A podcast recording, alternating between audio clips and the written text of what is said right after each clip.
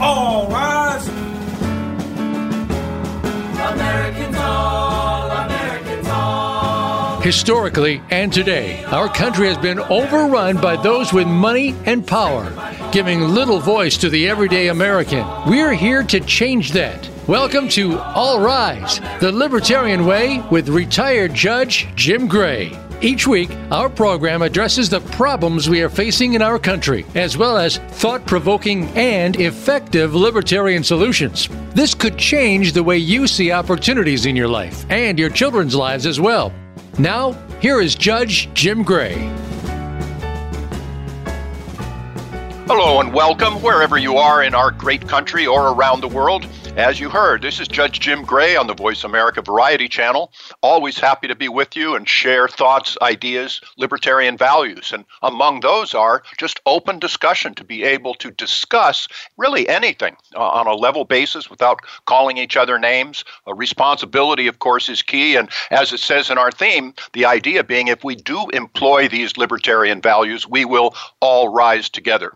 So, as you'll discover by spending a little bit of time with us at 7 o'clock Pacific or uh, 10 o'clock Eastern on Friday mornings, you'll be able to hear really some of these issues that often are just not discussed by the main parties or sometimes what we call the old parties because uh, politically they're just they're afraid to touch it you know, school choice, uh, health care, that sort of thing. Uh, we discuss them directly. And talking about discussing them directly, today we're just fortunate to have Dan Fishman with us, who happens to be the executive director of the National Libertarian Party.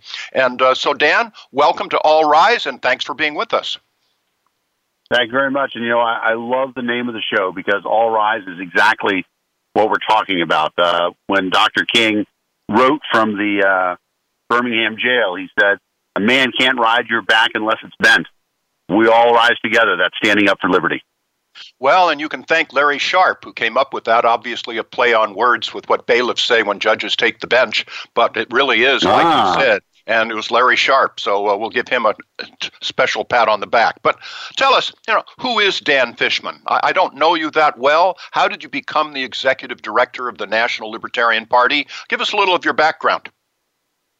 Sure. So, uh, I, uh, my libertarian story is similar to most people's. Uh, I had started off in one of the old parties. Uh, I was, uh, my parents are both academics, and so I was raised in a Democratic Party household. Uh, and then, more out of rebellion than anything else, in 1980, I declared myself a Republican, and I said, I support Ronald Reagan. And my parents, of course, were horrified, which was part of what I wanted to do, but, uh, I got into the politics of it, and I certainly liked some of the things that Reagan was advocating for a smaller government. Government doesn't need to do this, government doesn't need to do that. But in the mid 80s, Jerry Falwell and Pat Robertson convinced me that wasn't their vision for the Republican Party, and so I became politically homeless for a while.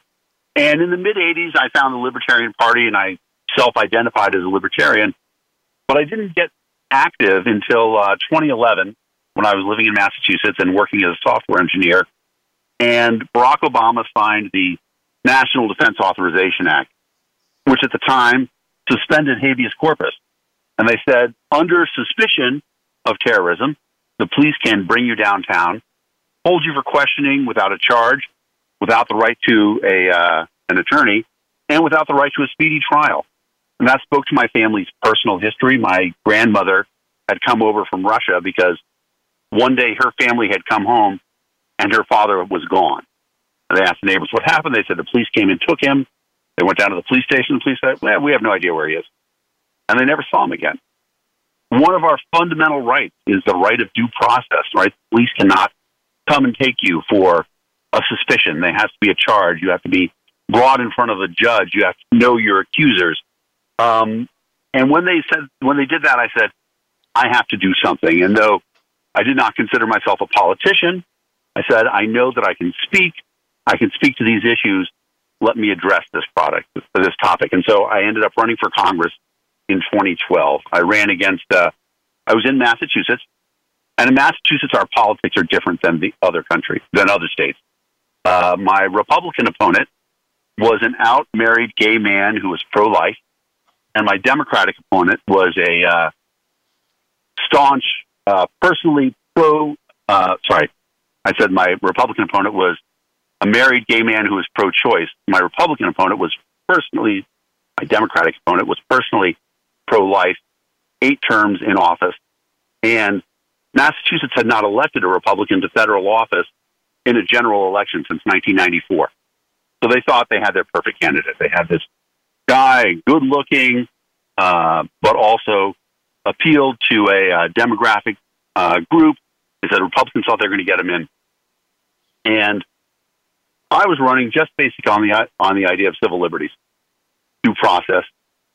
Government shouldn't take things that don't belong to them. And because the race had so much animosity in it, uh, it actually was the most expensive House race in the country that year in 2012. I got to be in every single debate.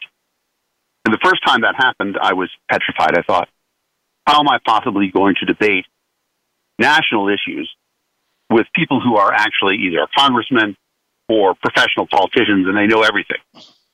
As it turns out, they knew nothing. Uh, I uh, the they media probably knew politics, Dan. They probably knew politics, and there, there it ended. That, that's exactly it. And so, in fact, at one point in time, I, I debated with a Democrat about Medicaid and Medicare. And I thought, well, this guy, I mean, he's a senior citizen, he's also eight term congressman. He's going to know everything. And he didn't know much at all about it. And uh, so uh, the media essentially said I won every debate. Uh, the headline usually was Fishman won the debate. Here's what happened.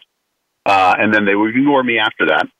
I ended up with 4.5% of the vote, but that was 17,000 votes and the margin of victory was 4,000. So I got the uh, the lovely libertarian moniker of spoiler. But it was a big race. It had a lot of national attention, and so more people became aware of me, and especially in the state of Massachusetts. And I realized that by running for office, you can call attention to libertarian issues. So, although I wasn't planning on actually running again uh, so soon, a friend of mine who ran a restaurant in Beverly, Beverly, Massachusetts, where I was living, called me up and he said, "Hey Dan, I got this real problem with liquor laws." And I'm like, "Mm, "What do you What do you mean?" He said, "Well, last weekend, a couple kids from Endicott, which is a private college in Beverly, Massachusetts, a couple kids from Endicott with really good fake IDs came into town, bought alcohol, went back and trashed the campus." And the town, the college complained to the town. The town responded by passing a law that said the only valid form of identification in Beverly for buying alcohol will either be a Massachusetts driver's license or a U.S. passport. And my friend said, Look, I just had to turn away a U.S. soldier in uniform with his Virginia driver's license and his military ID, both of Oh. which match and say that he's 25 years old. Oh, He's like. How can that be right? I'm like, You're right, it's not. So I ran on that one issue, and Hmm. this was for city council, and I was never going to win a city council race because city council is, it's not just about ideas. It's, did your kids play soccer with my kids, and did you go to the local high school? None of which I've done. But just in running for office and talking about that one issue, and because I had a little bit of press notoriety for my congressional run, the law was changed back to the more permissive thing before the election.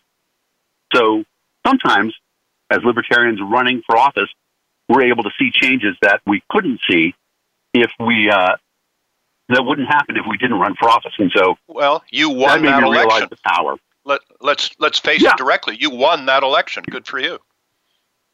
Well, and, and it, it is. It's actually it was a it was that was the thing that made me say I can do more. So after that, I became much more active. I became the political director of the Libertarian Party, uh, and I helped run other people's races. And so we ran uh, 14 candidates in uh, 2014. And then in 2016, uh, I had the honor to be named the uh, Northeast director for the Johnson Weld campaign. Uh, and part of that came through the fact that in my 2012 campaign, uh, Governor Weld had become aware of my campaign, and he sent me a very nice personal note saying, uh, you know, I thought you were the best candidate in the race. So that was great, uh, and I got to learn a lot from running that time. And then in 2018, I thought, now's the time in Massachusetts. Ma- and Massachusetts has a reputation for being the bluest state, and we are by a mile. There are six states in Massachusetts where, uh, the six cities in Massachusetts where you cannot sell a 16 ounce or smaller water bottle that's made out of plastic. Um, yeah, we, we refer to California as that big red state on the West Coast. Um, so uh, I said, you know what? There's an opportunity to really get the libertarian message out there. Let's run for auditor, state auditor. And I had this great campaign uh, slogan, which was, why would you elect a Republican or a Democrat to audit Republicans and Democrats? It's the one position that truly both sides ought to agree should be run by somebody who's neutral. The auditor's office had a tremendous number of scandals over the last four years. And then we had this uh, really good television commercial that, uh, if you're a football fan, it makes a lot of sense. Uh, and I have to preface it to say that people in Massachusetts feel differently about Tom Brady than people in the rest of the country. But the uh, so the commercial started off with a tight zoom on a man's chest, and it says "Number One Colts fan," and then it zooms out and he puts on a referee's jersey, and then it shows him walking out into Foxborough Stadium, and he picks up a football and says, "Stop the game! These balls are underinflated." I walk out and I say, "That's not right. Republicans and Democrats have been playing political football with our taxpayer money, and the auditor is supposed to be the referee." and the referee shouldn't be wearing a jersey of one of the two teams. So that went over very well. Uh, we had a strong campaign. Excuse me. I had the good fortune to be uh, uh, I, to be separated from my job in August. Uh, my company was getting ready to do an IPO. They came to me and said, "Dan, you're really old. Uh, we'd like to give you a severance to stop working here." And I said, "That's awesome because I can run full time." So from August till the end of the year, I ran full time. Uh, ended up being endorsed by all the major papers in Massachusetts, the Boston Globe, Worcester Gazette Telegram, uh, and it was the first time either paper had ever endorsed a libertarian. Uh, and I thought that we had a lot of stuff going, but a week before the election, I was speaking to uh, a group of Democrats because I'm not going to win in Massachusetts unless I get Democrats to vote for me. I gave them the whole spiel. Why would you elect a Republican or a Democrat to audit Republicans and Democrats? Uh, and I could see the heads nodding in the crowd. At the end, a woman said to me, she's like, you know, Dan, I like everything that you had to say. I think you'd be an amazing auditor. Your qualifications are great. But the party has told me that if I don't vote blue all the way down the line, that shows weakness in the Democratic Party. And that allows Donald Trump to build the wall. And I cannot have that. And people stand up and they started clapping. And I thought, oh my God, we are screwed. And so simultaneously, that was the weekend that they announced that the executive director's position was open. And I talked to my wife about it, and I said, you know, this would be a big sacrifice for us to give up. Uh, you know, I was I'm a successful software architect in Massachusetts. To give all that up and go work for the party, we would have to move in D.C. We had a a wonderful community of friends that we built in Massachusetts. But we are both uh, we're both children of immigrants. Uh, my my grandparents came over, my wife's parents came over, and we came to the United States. Our families came to the United States seeking liberty.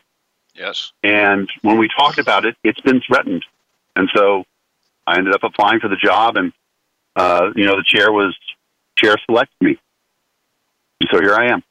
Well, Dan, you, have said a great deal in the last uh, five or so minutes, and I'm going to go try to catch back up again. But my view is that so many people like you who are immigrants or are children of immigrants look askance, look with dismay at how our government is moving, because we are moving toward those types of governments from which they left because they saw that the civil liberties were, were under attack. And now they're they're so more concerned, just like we libertarians are. A lot of people here, like me actually, that were born here uh, and been here several generations. Oh, I have nothing to fear. I have nothing to hide. So let the government look into my various records, etc. And then you say, you know, you became active with the passage of that so called National Defense Authorization Act, which was a direct frontal attack on our civil liberties. Uh, good for you, but we still have Guantanamo in existence today, where we've had people there for a decade or longer, actually without any charges, without any trials. And, and shame on us. It is a blight on who we are as a country, from my standpoint. Yeah, I couldn't agree with you more. And the problem with it is, is that not only are those things happening, but in general, people have become complacent about them because they Yes. have been taught fear. And Yes. they've been taught that deliberately because the two old parties are corporations. They are corporations that sell elections. And in America, you know, Calvin Coolidge said the business of America is business. Once elections became a business, we got great at applying marketing science to it, at analyzing all the statistics, figuring out how to win elections. But winning elections is so much different than actually what we're supposed to be doing with our government. And winning elections has now become a process of money. And as a result, winning elections is tied into who can give me the most money. Because if I'm a corporation, that's all I really care about. And I think Yes. if you ask anybody right now, Republicans and Democrats don't care about good government. They only care about winning elections. Well, it was Arianna Huffington that said only half jokingly that we really shouldn't have elections anymore. We should just give the governmental position to the person that raises the most money. And in a lot of ways, that's kind of what we've done, just like you say. Uh, I can also say that uh, Nick Sarwark, who is, as you know, the uh, chair of the National Libertarian Party, or the. Libertarian, uh, was ran for mayor of Phoenix last election, and I had him on All Rise one time, and he was saying that he was involved in all of the debates uh, for mayor of Phoenix, except for the last one when he had a prior engagement, and all of his people that attended the debate said they were totally different without the Libertarian on the stage because the Republicans and Democrats could then avoid so many issues they did not want to talk about. But when Nick was there, he brought up those. He he made them fill out that, which is exactly, of course, what you did. And then, you know, talk about audit. One of the things when I was running for senator, actually as a libertarian back in 2004, uh, I would begin my discussion with look, we should have an audit of the federal government. We should have sunset laws such that any law that we pass every, what, seven years, five years, whatever we choose, and every organization, every seven years must by itself go to Congress and say, look, this is what we have done for the last five years. This is the amount of money we spent. This is what we've we've accomplished. This is what we're proposing to accomplish in the next five years. And they can look at how much bang for the buck are we getting. An audit is a really good idea. And like you say, why should you have the Republicans auditing the Republicans and the Democrats auditing the Democrats? Uh, we need a third party in there. Our country needs that to get away from this factionalism that we have now and, and so much. So let me ask you, Dan, because in the recent edition of the Libertarian Party newspaper, uh, you wrote a column that I really appreciated called Examining the Facts About Factionalism. Uh, explain to our audience what do you mean by factionalism? What are the facts that you believe we should be aware of? You know, one of the everybody knows that uh, George Washington, in his farewell address, advocated against political parties.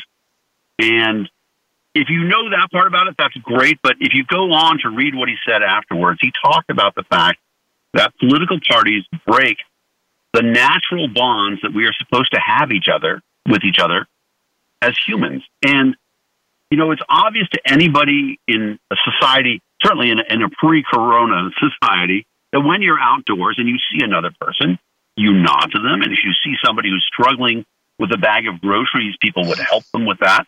We are naturally bound to each other in this, you know, odd experience that we are all sharing, our, our personal lives. We're meant to be that way. But factionalism and what the parties have recognized is the opposite of that. It's trying to find a way to make you fearful of what the other people will do. And that factionalism, you know, it represents itself in Republicans and Democrats significantly. And they talk about the fact that they are, uh, you know, and Republicans and Democrats, they don't really stand for anything anymore either. If you look at uh, in all, all these great examples of uh, the president's tweets in the past that he's contradicted. So in 2012, uh, the very current one, 2012, the president tweeted, any president who allowed the stock market to go down by a thousand points in two consecutive days ought to be impeached. You know, that, that's pretty laughable. In 2013, however, uh, when the Democrats controlled the uh, House and the Senate and the presidency, uh, but they didn't have a filibuster proof majority, they said, you know what? The Republicans are blocking us from nominating all these judges. So we are going to get rid of the filibuster for every judge below Supreme Court. And the Republicans said the filibuster is a sacred thing. Democrats, please do not remove the filibuster. You know, you can argue for what we want, but if we have 41% of the, of the senators saying don't appoint these judges, you shouldn't do it. And the Democrats said, you know what? The filibuster is outdated. We don't care about it. We're getting rid of it. And so the Democrats removed the filibuster. Four years later, the Republicans are in power and they want to nominate a Supreme Court justice. And the Democrats have a filibuster level. They have more than 41 votes. And the Republicans say, well, we're going to get rid of it. And the Democrats say, oh, no, the filibuster is sacred to our American democracy. Republicans, remember you said that? And the Republicans say, ah, you know, we were just saying it was just politics. We don't really believe that anything's sacred. We just care about power. I might be paraphrasing a little bit there. But what happened, right? The Democrats get rid of the filibuster in 2013. Republicans say, oh, no, it's sacred. 2017, the Republicans say, oh, no, nothing's sacred. We'll get rid of the filibuster, in spite of the Democrats' objection. Another example, 2013, right? The Democrats, uh, Barack Obama, they're getting ready to invade Syria. And the Republicans say, no, no, don't invade Syria. Don't put troops on the ground in Syria. It'll be a terrible mistake. Don't do it. 2017, exactly the opposite. Republicans are in charge and they want to put troops on the ground in Syria. And the Democrats say, oh, no, don't do it, don't do it. All of these issues on which they have become parties of position and opposition. And they don't care where they are on the political compass. Whatever position the Republicans stand out, the Democrats are going to take the opposite of it. And that factionalism really hurts us. And it's not just the Republicans and Democrats. The libertarians are sort of having that sometimes too, because we argue about what is the most important issue in liberty. And if people don't come on board with our number one important issue about liberty, then we're factionalizing against them because it's important that our issue get addressed. When really we're missing the big point that the important issue is liberty. I love the fact that our fundamental position as libertarians is only two principles. Number one, you own yourself. And number two, don't use aggression against other people. And all our political positions can be extracted from that. People famously know that libertarians support legalizing cannabis. We don't support legalizing cannabis because we want you to get high. I mean, if you do, that's totally fine. But we support legalizing cannabis, decriminalizing cannabis because number one, you own your body. If you want to put something into it, we don't feel like we have the right to stop you. And number two, non aggression. We're not going to use force against you to prevent you from doing something like that. We're not going to throw parents into jail. We're not going to separate families because a parent had possession of a joint because they might have smoked something. We're not going to use aggression to enforce these things. Marriage equality is the same thing.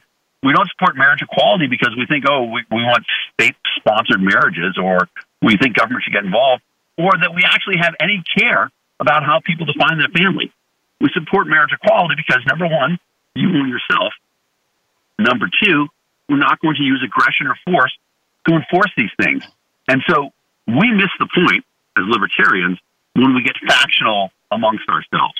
When we start saying, oh, you know, unless you support the gold standard or unless you support, uh, you know, any number of controversial issues within the Libertarian Party, what we have to say all the time to ourselves is liberty first. And that should be our answer all the time liberty first, freedom well, first. Hear ye, go ahead, hear ye, hear ye. Um, this man, other than those thoughts, you have no opinions whatsoever, I'm assuming. But, you know, you cover so much, and I try to, to slow a little bit down and, and because you've brought up so many extremely important points. You know, as far as fear, you're saying elections have become a business and fear sells. And uh, politicians really don't care about the future, Dan, as you know. They only care about the next election. And as long as we can get gerrymandering, that's fine as long as I don't care if you on the other party get a safe seat, as long as I get a safe seat, so I can bring up all this various extremism. The other thing, too, I, I ran for for Senate as a libertarian and then ran, as you know, for vice president with Governor Gary Johnson in 2012. Mm. And on your point, the biggest knife wounds I received during those two elections came from fellow libertarians. It's, I just wasn't, I didn't phrase this quite right or I wasn't pure enough. You know, actually, I, I'm a pragmatist. I believe in using what works. It happens that libertarian approaches are the ones that work the best. I can also say that I've been writing a musical. It's done now. It's called Convention, The Birth of America, and it's about the Constitutional Convention. So I'm really into the founding fathers, actually the founders, because numbers of women were right. as well, Abigail Adams, etc. But they they discussed, they fought, they debated many, many issues. But Dan, all to the last 55 delegates to the National Constitutional Convention, each one said that the most important, the most important function of government is keeping the government from encroaching upon our liberties. Number two of importance is keeping us safe. So we've gotten so far away from that. It's only the libertarians really that carry that now. The founders would rebel against what our government is doing in so many ways. It's the libertarians that actually not only are philosophically correct, but it's who we are. So we're going to come back after this break and talk a little bit more, get into a little more even of this factionalism, and talk a lot about uh, why, in fact, this hasn't caught on from Dan Fishman as the executive director of the Libertarian Party. Why are we not electing more people? Because, in my view, we have the best candidates so often. But stay tuned. We'll hear these couple of messages and come back with our special guest, Dan Fishman, the executive director of the Libertarian Party, just after this. Become our friend on Facebook. Post your thoughts about our shows and network on our timeline. Visit facebook.com forward slash voice America. The Libertarian Party is the third largest political party in the United States, and it's more successful than ever. We don't just talk the talk of individual liberty and free markets, we also walk the walk.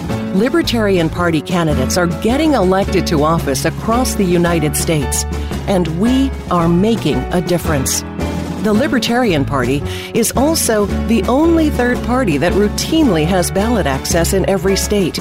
Our achievements and influence grow every year, and you can be part of that success. You can register as a Libertarian Party voter in your state to help us achieve easier ballot access. You can also visit lp.org today to become a member of the Libertarian Party, no matter which party you register with. Join the Libertarian Party today at lp.org. Together, we can move mountains.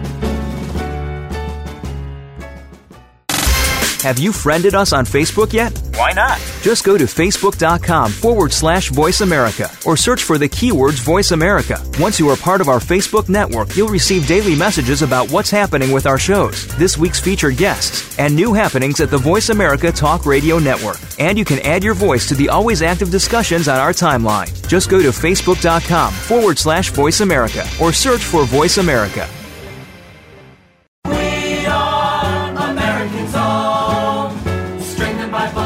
You are listening to All Rise, the Libertarian Way with retired Judge Jim Gray. To find out more about Judge Gray, visit judgejimgray.com. That's judgejimgray.com. Now, back to All Rise.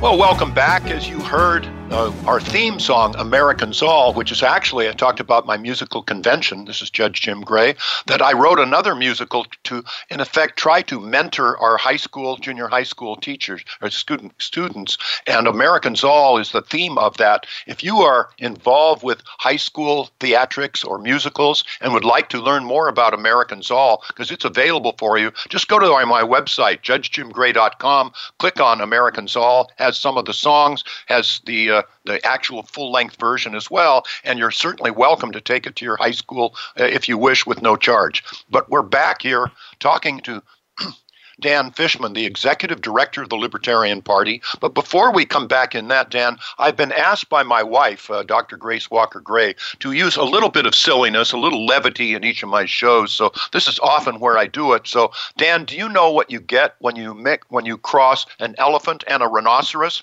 I mean, this is going to be one of the most significant questions. What do you get when you cross an elephant and a rhinoceros? And the answer is elephino. An elephino. There you go. so I, am a former uh, school teacher, so I have a large collection of jokes like that that are appropriate please, for children. Please, please share them with us because uh, those are kind of fun. But sure, to get well, back I'll to this, you, go ahead, Dan. I I'm so concerned about our country. Uh, about our loss of yep. liberties, about our deficits, about, you know, we're going in the wrong direction. You say, and, and we do, uh, don't tread on me, but libertarians really say, don't tread on anybody. That uh, you, you come back with the marijuana issue, and I came out publicly against our nation's drug policy, as you probably know, back in 1992, as a sitting trial court judge held a press conference. And one of the reasons for it is it makes as much sense to me to put this gifted actor Robert Downey Jr. in jail for his heroin problem, and he's, he's had that lifelong problem. Uh, as makes as much sense to put him in jail for that as Betty Ford in jail for her alcohol problem. You know, it's the same thing. It's a medical issue. Bring people closer to medical professionals that can help them uh, instead of pushing them farther away. But of course, if Betty Ford, Robert Downey Jr., you or I, Dan, drive a motor vehicle impaired by any of these, including alcohol, which is my drug of choice, that's a crime because now our actions are putting other people's safety at risk. But I end with, and uh, the reason I'm bringing this up now is to say that it makes as much sense for me to have the government control what I, as an adult, put into my body as it does what I put into my mind. It's just none of their business. And I think that's what you're saying in, in a very special way as well.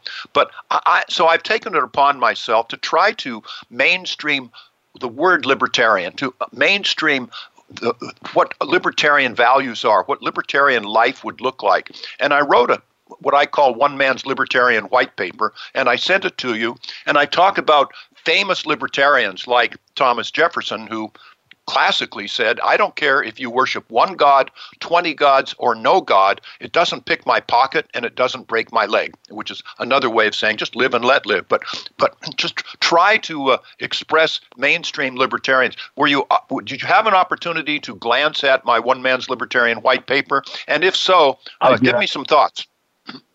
Well, I, I thought it was fantastic. And, uh, you know, I definitely would like to uh, make sure that more people read that. I'm sure you probably have it up at a URL, but uh, with your permission, I'd like to put it up on the Libertarian uh, website as well so the people can see it.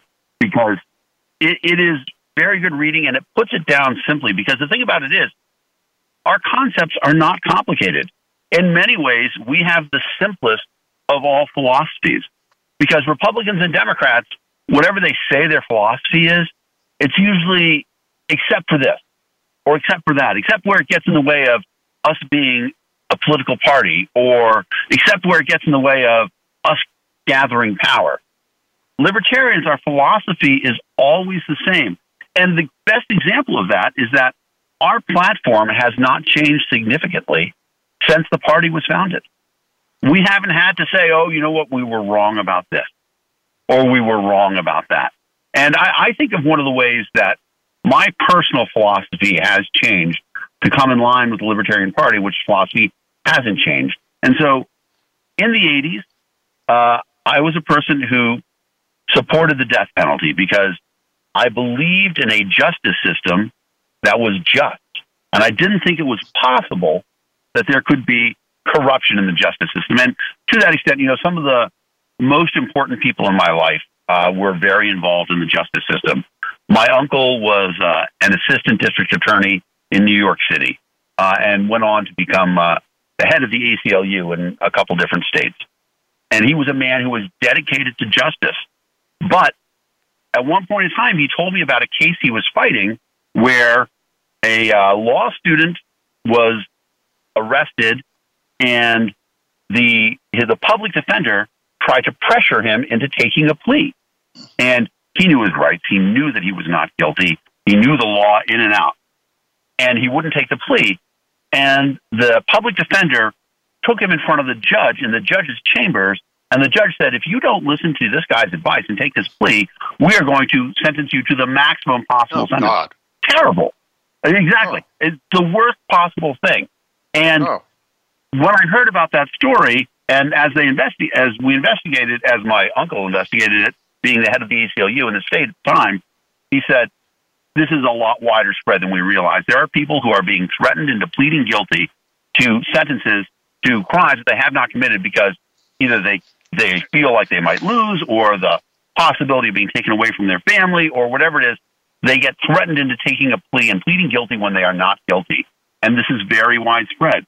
And so in a country where we have in a lot of states three strike rules, right? This person's first conviction might have been for something that they didn't do. And so if we have this scenario, how can I have enough faith in a justice system anymore to possibly think that the death penalty could be just? And this was really tried for me uh, living. I was living in Boston during the marathon bombing, and there's a video of Dzhokhar Tsarnaev putting the backpack with the bomb down next to uh, one of the three people who was killed, a six-year-old kid named Richard Martin, and uh, that video, right? It's pretty strong and it's pretty damning. And this is an amazing young boy who uh, there's a picture of him. He made a sign when he was in kindergarten saying "No more hurting people." Mm. And you know he's a victim of terrorism, and this person put a bomb next to him. And somebody asked me, "Surely you support the death penalty here?"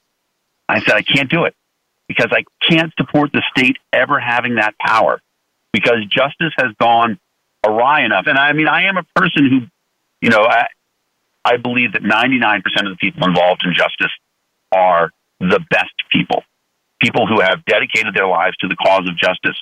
But there are so many, that 1% of the time when it goes wrong, it's terrible. And we have to assume that that is part of where we go. The Libertarian Party has never wavered on that. The Libertarian yes. Party has been against the death penalty since its inception.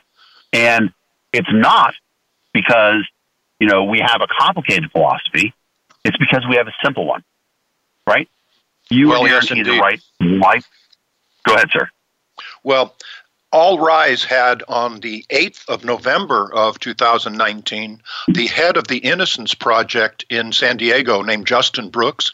And he himself, Dan, told us on the air he'd been doing this for 20 years. During that period of time, he himself has walked out 29 people from state prison who are factually innocent.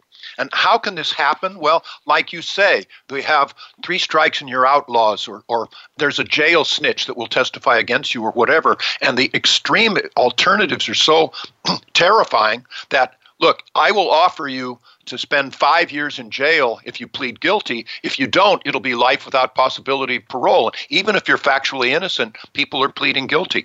It's just it's just simply wrong. It's not what our country stands for. You also are aware that I've written this book recently. It just was published a, a few months ago. Two paragraphs for liberty: solutions that are practical, effective, responsible, libertarian. And in that, I have an appendix, and in one of and appendix one is my one man's libertarian white paper. But the reason I'm bringing this up now is Appendix 2 talks about being why the death penalty, regardless of your p- politics, regardless of your philosophy, it doesn't work. It just simply doesn't work, and it's just the wrong thing to do. So you remember MASH, I'm assuming. Uh, Absolutely. B.J. Honeycutt was uh, Mike Farrell.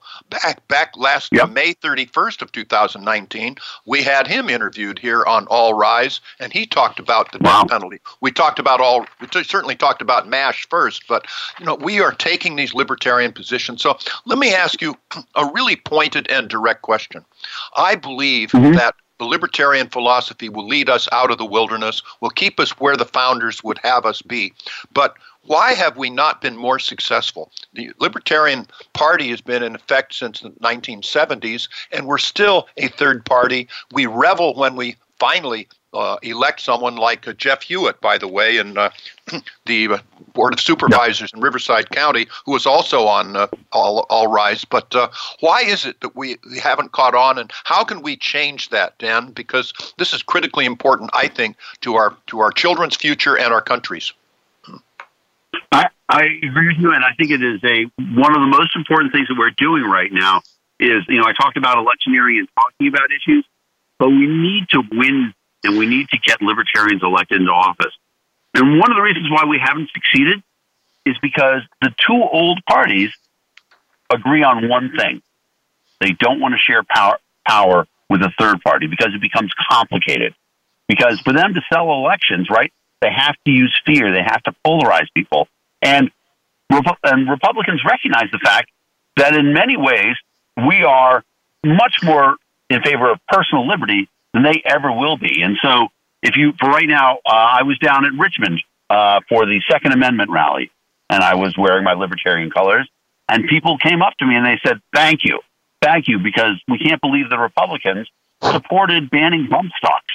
We can't believe the Republicans have given up so many of our rights, our gun rights, because they just want to compromise on rights.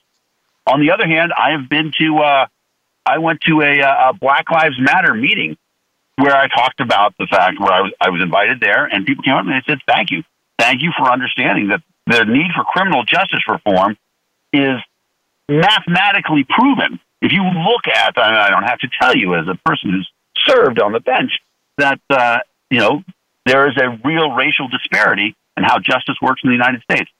Libertarians are the ones who have those things that'll force Republicans and Democrats to potentially stop polarizing the society, and that ruins their business plan. So they work against us. The one thing that Republicans and Democrats agree upon is they have to paint libertarians as crazy. So they have to paint our philosophy as one that is so extreme that nobody should ever vote for it. But the way that we beat that is by winning local elections. And so a great example of that, you mentioned uh, Supervisor Hewitt elected in Riverside County. So this is a man, when he makes decisions, people get to see he's not crazy. He's actually arguing for fiscal sanity. He's the one who makes the most sense of these elected officials. There are 13 elected mayors, or libertarian mayors, across the country right now. And that's a big deal. There are, I believe, 192 other libertarian elected officials at local level. Those people are showing their neighbors that libertarianism is not about power. And that's what makes it different than Republicans and Democrats. Republicans and Democrats, if you ask them what their political end game is, they're like, oh, well, you know, we want a happy society. We want a, uh, a wealthy society. Libertarians, our political end game is actually the end of politics as we know it, because we want the government to have so little power that people won't compete for political office anymore, that it will be more a public servant rather than a leader. Libertarians don't believe that we should be electing leaders. The people aren't sheep. They don't need to be led. Libertarians believe that elections are for people who are willing to protect the public from the power of government. We talked about the founders and the Bill of Rights and the genius of their language. The Bill of Rights is all about what the government shall not do, right? Shall make no laws, shall not infringe. Specifically, it says that your rights are not given to you by government. Your rights are granted to you as a human being. Government shall not interfere with your rights. And that's the critical thing that we have to keep talking about as to why we haven't been winning elections. Part of it is that, you know, we are working against the two greatest election winning machines in the history of the, in the history of the world. But also the other thing about it is that we do occasionally fail to recognize the intersection of what we have with the general public. And so the Democrats use the word intersectionality and they seem they, they're trying to claim it, say, oh, we have intersectionality on this intersectionality on that. But in reality, libertarians should be claiming that because every person in the country has had an experience where government overreach has significantly impacted their lives. And of course, we are currently living through the greatest, greatest example of the worst offense of government overreach. Right now, in the coronavirus affecting the country, the test that they are using, and testing is such a critical part of this, the test that they're using in China is made by a company in North Carolina that could not use, sell that test to be used in the United States. How is that possible? The answer is government interference. Yes. Government overreach affects everybody. And if we talk about that, that's something that everybody can identify with now. Finding those examples of where government interference and government overreach has ne- negatively impacted somebody's life, that's what we need to focus on to win more elections. Say, we are with you on that. And then we shouldn't care if the person isn't ready to accept all of the other things. For example, when we talk about decriminalizing all drugs, that's a scary topic for people who haven't had the time to realize that we're not actually saying we want the country to be addicted to drugs. We're saying that we want people to have liberty in their personal lives. And so we have to find the intersection that we have where people say, yeah, government overreach there is too much. Make that happen. And that's how we bring people to liberty. Well, it was Thomas Jefferson. Remember him? I, I wish more people did remember him because, among other things, he said that we should have a bloody revolution in our country every generation to keep the vested interests at bay. Fortunately, the Constitution keeps that revolution from being bloody. But how long has it been, Dan, since we've had a political revolution in our country? Probably since the 1860s when the Republicans took over from the Whigs. And look at what the vested interests have done since then. And you talk about government overreach. If people people want to get money out of government, people want to get money out of government, then you have to get government out of money. Because once you yeah. make it a political issue and you take it away from the free market, then you don't lose by making bad free market decisions if you're in politics because it puts it into just a different playing field. But I, I was on, and I've mentioned this probably twice on our All Rise show before, Dan, but I think it exemplifies what you're talking about. I was on a radio talk show quite a while ago in Iowa, and we were talking about hemp, you know, from the, the marijuana cannabis. Right. And a farmer came on yep. and in the talk show and said, Well, Judge Gray, I'm going to talk against my own economic self interest because I raise corn. But we're talking about the government mandating that ethanol be created from corn. And he said, you know, if you think about it and you know, you can get more ethanol from an acre of hemp than you can an acre of corn, and the corn will clog your carburetor and the hemp won't. Now, it wasn't, this isn't my area, of course, but the market will figure these things out. But as soon as the government gets involved, it makes it all political. And so, wait a minute, the Iowa caucus is first in presidential. I want to appeal to the corn, the corn farmers, so it becomes a political decision the Libertarian yeah, Party is the only party that will not profit by being involved in government. We don't want the profit to come. We we want the, the government to reduce, have less effect in the marketplace. Obviously, you know you're going to have child child working laws and things like that. But but uh, that's why I think the Libertarians are in the mainstream. One one final thought, and then I'll I'll ask your opinion on the debates because it's critically important. Sure. We had Jeff Hewitt, who you were mentioning, who's really a leader, a guiding light, in my standpoint, in Riverside County County. He was on All Rise. If you can go call it up on demand anytime, uh, October the 4th of 2019, and hear about what libertarians actually do when they're in office. But I, I was mentioning this to you before, I think, Dan. That, in my election in 2012 with Governor Gary Johnson, a lot of people favored us. But when it came down to it, oh, you're going to be a spoiler. You're going to it's going to be a wasted vote to vote for the Libertarian because we were not in the presidential debates. And if you're not, you're not deemed to be viable. So, what is the Libertarian Party doing on this critical issue? Because the so called Commission on Presidential Debates is there are five Republican, highly ranked Republicans on the commission, and five highly ranked Democrats. We got their doctrines, we got their documents, and it said the purpose of the so called Presidential Commission on Debates, the presidential debates, is to get the Republicans Republican and Democratic message out to the people.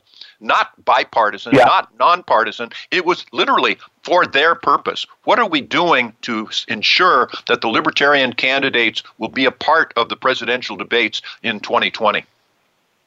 So one of the fascinating takes that I take on this, so I, you know, I'm formerly a computer scientist, a mathematician. The question that they ask is, if the election were today, who would you vote for?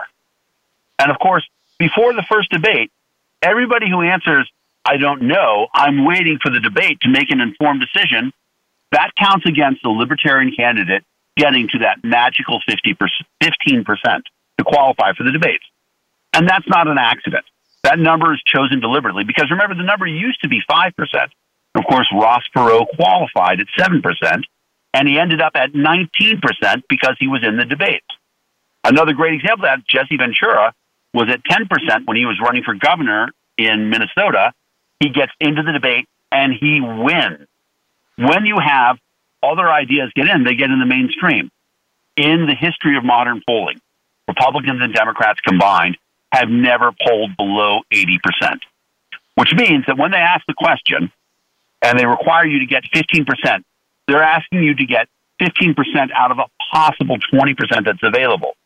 And that means that if there's possibly a fourth candidate, like in 2016, where Jill Stein was a credible candidate, she was consistently polling at 1%, it becomes even harder to get to that magical 15% because everybody who says, I actually want to use the debates for their purpose, I don't want to know who I'm going to vote for today, I want to wait and see what the candidates have to say, they count against Gary Johnson getting to that 15%. So what we've been doing as a party and we're going to have actually an organized campaign around this, is saying we know the Commission for Presidential Debates is biased. We recognize that, and we've tried a bunch of different uh, different paths to change them. But perhaps we can get the media to ask a different question, even though the Com- Commission on Presidential Debates mandates the question: if the election were today, who would you vote for? If they were to change the question and say, who would you like to see in the debate? Or yes or no, should this person be in the presidential debate? So that actually happened. In 2016, Quinnipiac, before the first debate, said, Do you think Gary Johnson should be in the debate? And 66% of the people said yes. If we can change the question to be, Do you think this person should be in the debate? We have a really good chance of getting a libertarian into the debate. And I think that will make an enormous difference.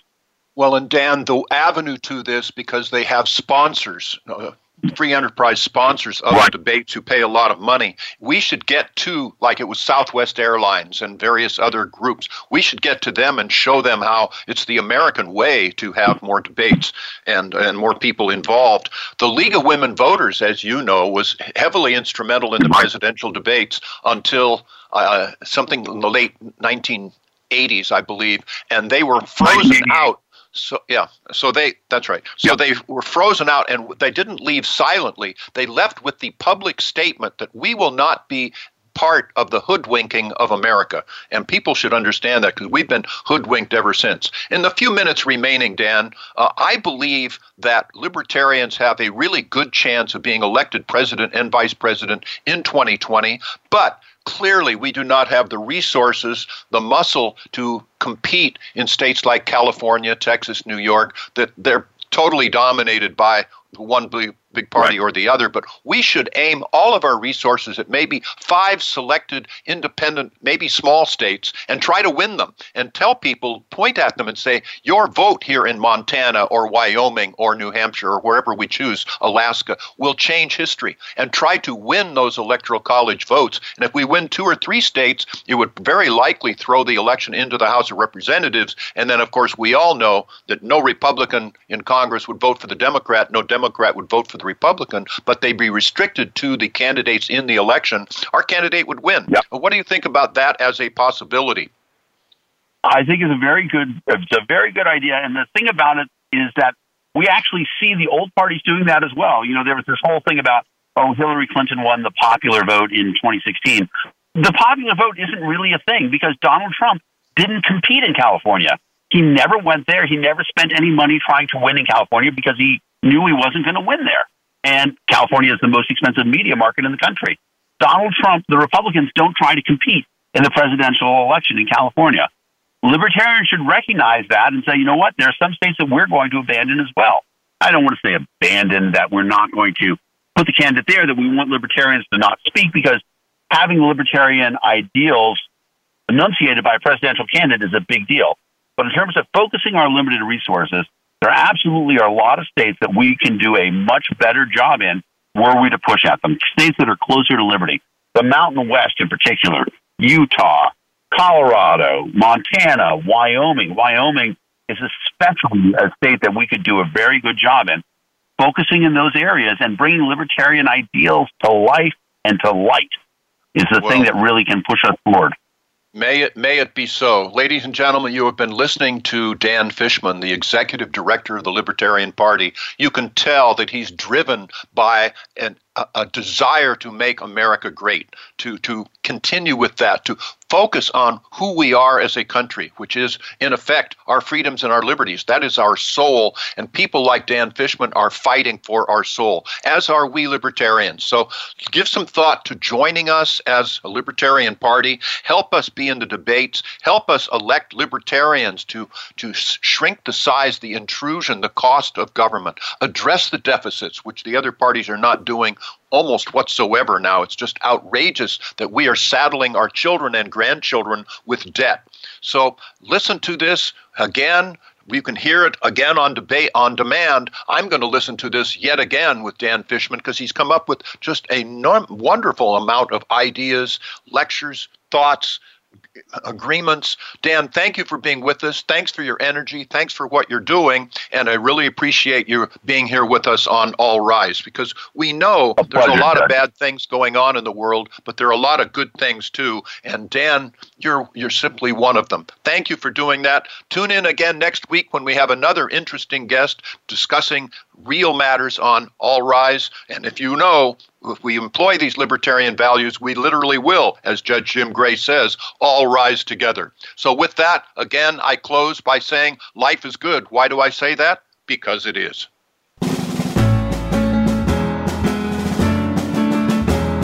Thanks for listening today. All Rise, the Libertarian Way with retired Judge Jim Gray can be heard every Friday at 10 a.m. Eastern Time and 7 a.m. Pacific Time on the Voice America Variety Channel. We know you'll want to join us again next week and tell your friends that help is on the way. Strengthened by bonds that help us stand tall.